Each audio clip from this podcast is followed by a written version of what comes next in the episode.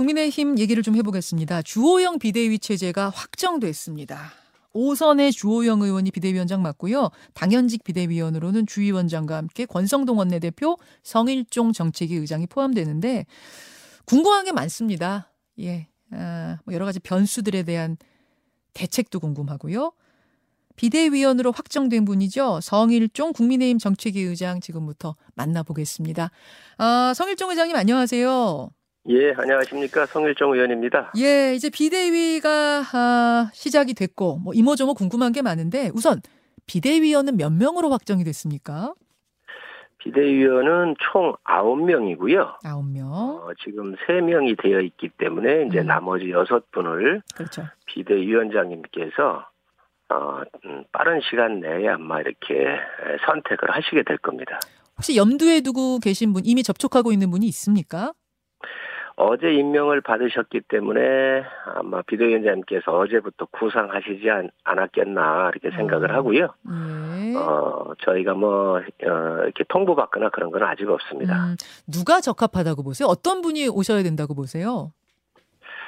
아무래도 어 비대위원장님 성품으로 이렇게 보면 중립적인 인사하고 음, 또 적극적으로 좀 나서서 쇄신할 수 있는 예. 어, 혁신과 쇄신을 할 수 있는 그러한 분들을 저는 찾을 것으로 예상을 합니다. 그럼 어떻게 외부에서 찾는 겁니까? 그거는 아마 비대위원장님 머릿속에 있을 것 같은데요. 외부에서도 찾으실 것 같고 또 내부에서도 이렇게 발탁했던 것이 과거의 관례였습니다. 그래서 아, 어, 내외를 막론하고 당에 도움이 되고 미래를 설계할 수 있- 설계하는 도움이 되는 분이라고 하면 예. 아마 고민하시지 않을까 생각을 합니다. 예, 내부 외부 섞어서 여섯 명.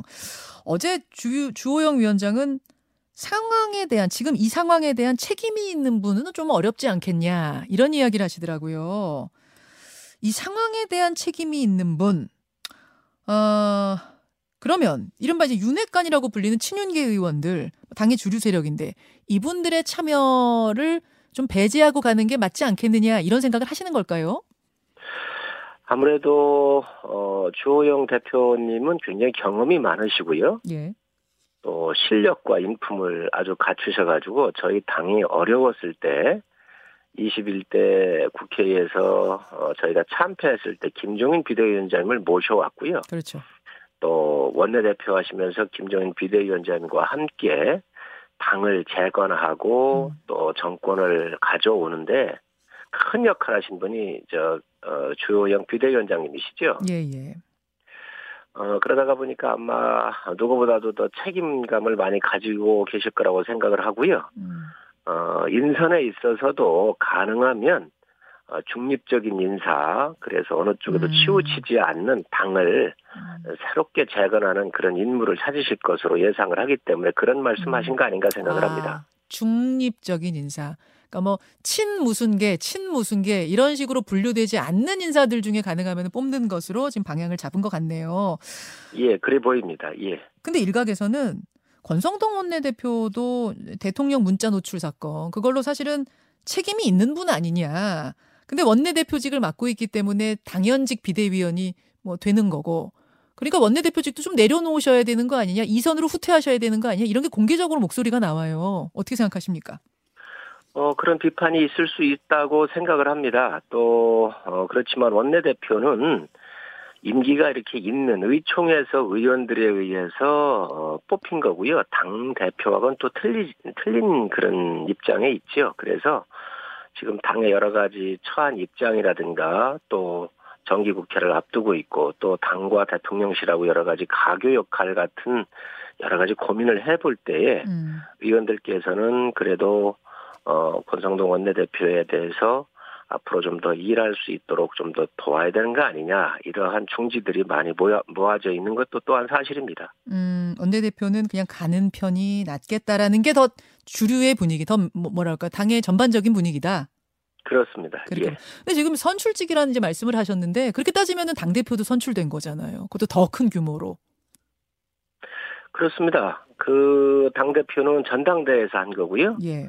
또 원내대표는 의총에서 이렇게 모집을 하는데 비교적 당 대표는 국민의 여론이 수렴이 되는데 음. 당 원내대표는 이제 어 저희 당 의원이 한 115명 이렇게 되니까는요. 네. 어, 비교적 의견의 중지 모으기가 아, 좀 다른 큰 규모보다는 좀 편리한 면이 있습니다. 그래서 비교적 의원들께서 지금 당에 처한 상황 그리고 앞으로 얼마 남지 않은 어, 야당과의 정기국회라든가 여러 가지 어, 또 예, 어, 바로 결산국회가 또 들어가잖아요. 그렇기 때문에 예. 이런 원내 대책에 있어서 비교적 그래도 맡길 분이 어, 권 대표 아닌가 이렇게 의견들을 모아지는 거로 알고 있습니다. 아, 그러면 원내 대표를 선출했던 그 유권자들, 뭐 의원들이 원내 대표는 그냥 가시는 게 낫겠다라고 사실상 중지를 모았다. 그러니까 선출한 그분들의 뜻을 모은 거다라고 보신단 말씀. 이렇게 해석하면 됩니까? 네, 지금 그런 의원 의원들의 의견들이 많이 집약이 되고 있, 어, 있다는 말씀 제가 예. 드립니다. 근데 뭐 제시님 투표 이런 이야기 나왔는데 그런 건 사실 안 한 거죠. 어 그런 것까지는 아직 안 갔죠. 예. 그래 계속 이런 부분에 대해서 문제가 나오면은 그런 것도 할 수 있습니까? 그 질문을 다시 한번 주시겠습니까? 예. 계속 이런 부분에 대해서 문제 제기를 하고 권성동 의원 이- 이선 후퇴하셔라 원내대표직 그만두셔라 이런 이야기가 나온다면 의원들을 상대로 재신임 투표, 원내대표 재신임 투표 같은 걸 갈 수도 있습니까?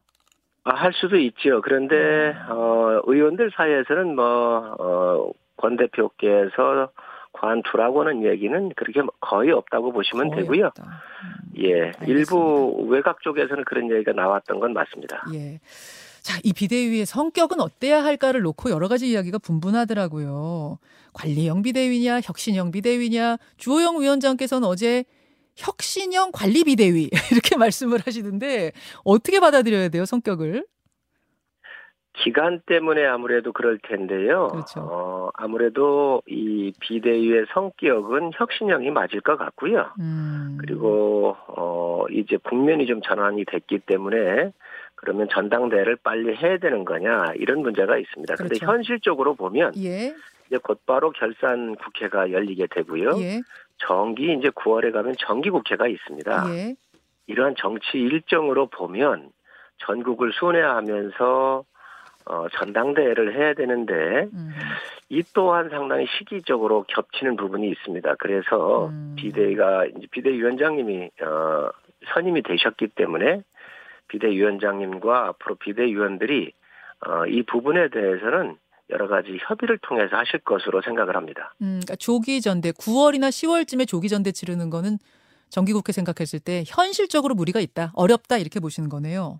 아마 그런 부분을 어, 주호영 비대위원장님께서 말씀하신 거 아닌가 생각을 합니다. 성, 성 의장님께서도 같은 의견이시고요.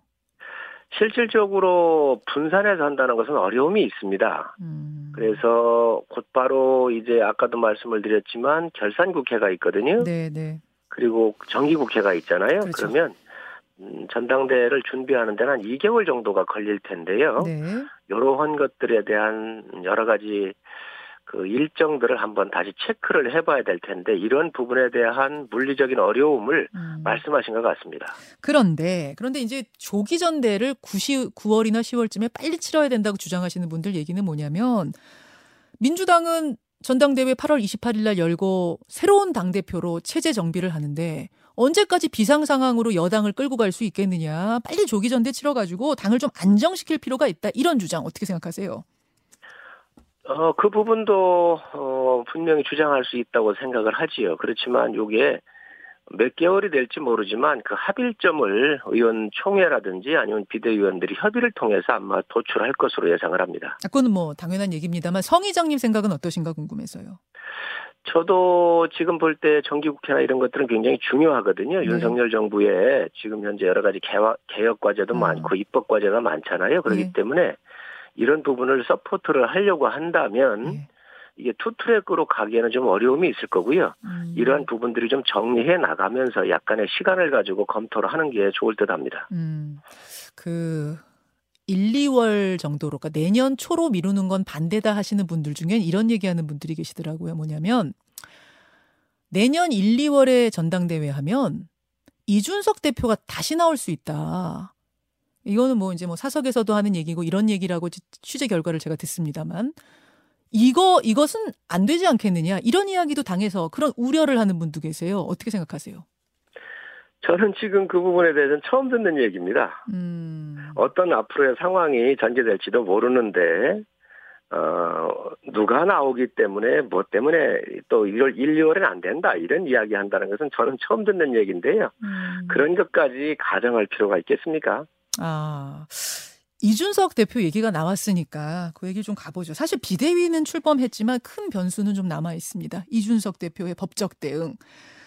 효력 정지 가처분 신청 같은 법적 대응에 나선다는 입장을 밤사이에 다시 한번 분명히 했습니다. 지금 저 좀 보여주시겠어요? 예. 뭐라고 썼냐면 가처분 신청합니다. 신당 창당 안 합니다. 딱 두 줄의 페이스북 메시지를 남겼습니다. 일단 성 의장님, 그 가처분 신청 받아들여질 가능성은 어떻게 보세요? 어, 여러 가지 정치적인 것을 미리 예단하는 것은 좀 어려움이 있지만요. 예. 어, 비교적 정당의 정치적인 행위는 법원으로 이렇게 법의 잣대로만 하지는 않습니다. 그래서 음. 의총에서 비상적 상황이라고 하는 것을 의원들이 다 동의를 해서 최고위원회에 넘겼고요. 또 최고위원회에서 이 부분을 의결을 했고 전국 상임위원회와 전국위원회에서 의결된 사항이기 때문에 법원에서 이런 것들이 그 법적 자태라고 하는 것이 명확하잖아요. 음. 그런 행위하고 예. 법의 잣대하고 정치적인 행위하고는 상당히 결이 틀리기 때문에 어. 아마 판단하기가 쉽지 않지 않겠나 비교적 정치적인 판단을 존중하지 않겠나 생각을 합니다. 절차적인 하자는 치유됐다고 보세요. 일단 그런 정치적인 과정을 이미 거쳤다고 봐야죠. 국면이 전환됐다고 봐야죠. 예. 이준석 대표 측 얘기 들어보니까 사퇴 선언을 이미 한 최고위원들이 다시 모여가지고 비상 상황을 선언했다는 거 뭐 이런 것부터 시작해서 어, 또 비상 상황을 억지로 만들어 나간 이 과정들에 분명한 하자가 있다. 그래서 가처분 신청 받아들여질 것이다. 이렇게 또 주장을 하던데 아무튼 비대위의 성일종 위원이 판단하시기에는 가처분 신청은 받아들여질 가능성이 높지 않다. 주호영 비대위원장은 빠른 시일 내에 이준석 대표를 좀 만나고 싶다. 어제 그러시더라고요. 성, 성 의원님도 같은 생각이신가요? 그렇습니다. 이건 정치적으로 해결하는 게 저는 옳다고 보고요. 음. 어, 또 주호영 대표님께서 정치력이 굉장히 있으신 분입니다. 음. 그리고 이준석 대표도 젊고 또 희망이 있는 지도자이기 때문에 정치적 상황에 놓여 있는 것을 정치적으로 해결하고 이해하는 게 맞다고 저는 생각을 하고요. 그런 측면에서 주호영 대표가 굉장한 역할을 하시지 않겠나 기대감을 갖고 있습니다. 정치적으로 풀어야 한다. 법으로 가기 전에 정치적으로 풀어야 한다. 이런 생각이신 거군요. 그렇습니다. 국민들께서도 아마 법의 잣대나 이런 것보다는 정치적인 정, 정치를 하는 정당에 있는 거고 예. 또 이준석 대표도 당의 당 대표를 했고 국민의 많은 어, 사랑을 받고 있는 분이기 때문에 음. 정치적으로 해결하시를 해결하기를 국민들께서도 아마 많이 요구, 요구하고 계신 거로 알고 있고요. 그런 부분에서 어 음, 뭐 새로 비대위원장 맡으신 아마 조영 대표님께서 이런 말씀을 하신 거 아닌가 또 이런 보관을 갖고 계시지 않겠나 생각을 합니다. 어, 13일에 기자회견을 이준석 대표가 예고했잖아요. 그럼 만난다고 하면은 그 전에 만나야 하는 거죠. 아무래도 어, 또 다른 스테이지로 가기보다는 네. 13일 이전에 이렇게 만나시는 게 좋지 않겠습니까? 그래서 음. 그 이야기를 아마 비대위원장님께서 하신 걸로 알고 있습니다. 혹시 이미 이제 만나기 위해서 접촉을 위해서 좀 노력은 하고 계시는 건가요? 시간이 얼마 안 남아서요. 어, 조영 비대위원장님하고 이준석 대표하고 잘 아실 거예요. 그렇기 때문에 어, 어, 충분히 언제든 어, 전화가 가능할 거로 보여지고요. 어, 어, 아마 그런 부분에서는 열려 있는 상태이기 때문에 만나시지 않겠습니까? 어, 아, 만나시지 않겠습니까? 이미 접촉을 하, 하시는군요. 아닙니다. 그것까지는 제가 확인을 확인은. 못했지만 가까운 예. 사이인 건 맞다. 전화 통화하면 언제든지 통화가 가능한 정도 수준의 그런 신뢰 관계가 있는 사이예요, 두 분이. 아 그러면요. 어, 조영? 대표님께서 저 이준석 대표를 굉장히 높이 평가하시고 예. 어 상당히 또 어 그저 어, 조, 이, 저, 이준석 대표 역할 하신 것도 다 아주 높이 평가하셨던 적이 있으시죠. 음. 근데 말하자면 이준석 대표는 지금 벼랑 끝에 몰려가지고 법적 대응 외에는 퇴로가 없는 상황이란 말이죠. 근데 그런 상황에서 정치적인 해법, 정치적인 퇴로라는 게 뭐가 가능할까요? 어, 그러한 부분에 대한 깊은 고민들을 조호영 대표님께서 하시지 않겠습니까? 그래서 법적으로 간다고 하는 것은 사실 극한적인 그런 상황으로 간다는 것을 의미하는데, 예. 어, 이준석 대표께서도 정치를 여기서 끝내실 분은 아니잖아요. 음. 앞으로 정치를 하게 될 거고, 대한민국 정치에 또 큰 역할을 맡을 텐데, 이럴 때일수록 한 발씩 좀 물러나서, 대한민국이나 당을 생각하는 그런 부분들이 필요하다고 생각을 합니다. 그래서 미래에 대해서는 아마 함께 가야 된다라고 하는 부분들에 대해서 어 아마 일치하는 부분이 있기 때문에 정치적으로 이렇게 만나시면 어떤 해법이 있지 않을까 생각을 합니다. 음. 아, 그, 그렇군요. 그 저는 지금 막 그냥 제 머릿속으로 돌아가는 생각은 결국 이준석도 살고 비대위도 살고 당도 사는 어떤 그 지점, 그 지점을 찾기 위해서 주호영 위원장이 이제 백방으로 뛸 것이다. 그런 말로 들리네요. 그렇습니다. 정치적 해결이라고 하는 것은 어 어쨌든 어느 한쪽의 상처가 아니고 음. 공동의 번영을 위해서 어, 고민하는 게 정치적인 해법 아니겠습니까? 그렇죠. 그렇기 때문에 그런 부분에 대해서 아마 심도 있는 대화를 나눈다고 한다면 여러 네. 가지 네. 방법이 있을 겁니다. 아. 그러면서 제 머릿속에 또 막 돌아가는 것은 전당대회 시점이라든지 뭐 이런 것들에 대한 퇴로 요런 해법까지도 다 이제 이야기가 시작되겠구나. 그런 대화가 이루어질 수 있겠구나 이 생각까지 듭니다만 그건 제 생각이고요. 여기까지 오늘 말씀 듣도록 하겠습니다. 아, 비대위원으로 이제 참여하게 되신 성일종 국민의힘 정책위 의장 오늘 귀한 시간 고맙습니다. 네, 감사합니다. 김현정의 뉴스쇼는 시청자 여러분의 참여를 기다립니다. 구독과 좋아요, 댓글 잊지 않으셨죠? 알림 설정을 해두시면 평일 아침 7시 20분 실시간 라이브도 참여하실 수 있습니다.